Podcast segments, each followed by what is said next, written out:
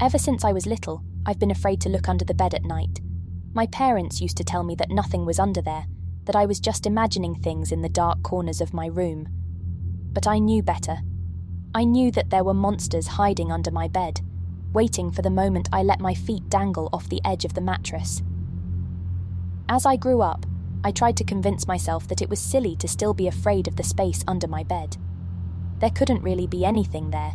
It defied all logic. But no matter how old I got, that lingering fear never fully went away.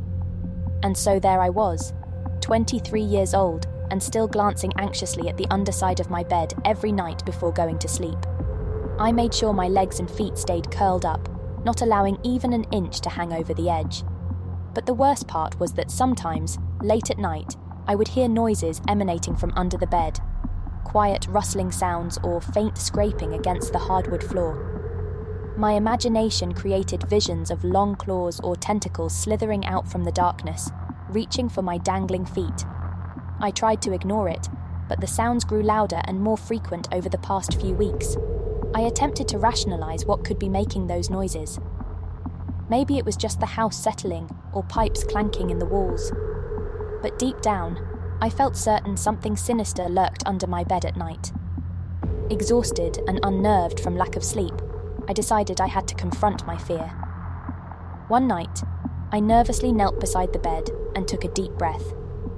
Don't look under the bed, my inner voice warned, but I had to know if my childhood monsters were real or imagined. Hands shaking, I grasped the metal bed frame and slowly lowered my head, peering into the darkness underneath. Pitch black shadows stared back. I reached for my phone to turn on the flashlight. A faint scraping sound made me freeze. Something was under there, and now it knew I was looking. Heart pounding, I turned on the flashlight and shined it frantically under the bed. In the farthest corner, two glowing eyes stared back at me. I gasped in horror as a creature snarled, baring its jagged teeth. It was covered in dark matted fur, with long twisting limbs and claws that scratched the floor as it crept towards me. I wanted to run, to scream, but fear paralyzed me. The creature's glowing eyes held me in a trance as it slunk from the shadows. I was knocked out of my terrified state when it lunged, snarling and snapping. I fell back with a shriek, dropping the phone. The thing retreated instantly from the light. Heart racing, I grabbed the phone and shined it around wildly. Now that I had seen it, I had to know what it was but the creature was gone. My room was empty, with just the faint echo of scraping claws under the bed.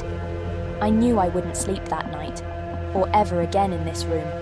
Frantically, I packed a bag and got in my car, driving away just as the sunrise peeked over the horizon. I never returned to that house. I tried to convince myself it was just a deranged animal that had gotten trapped under there, but I knew deep down that was no ordinary creature. It was the embodiment of the evil that I always feared lurked under my bed, finally exposed when I dared to look. Now I face my bed with caution each night. I keep my feet tucked and try not to listen for noises below, because I know that whatever malevolent being haunts the underneath of beds is patient, and some night, in some dark bedroom, it will find me again. Emerging from the shadows when my feet or nerves dangle vulnerably over the edge,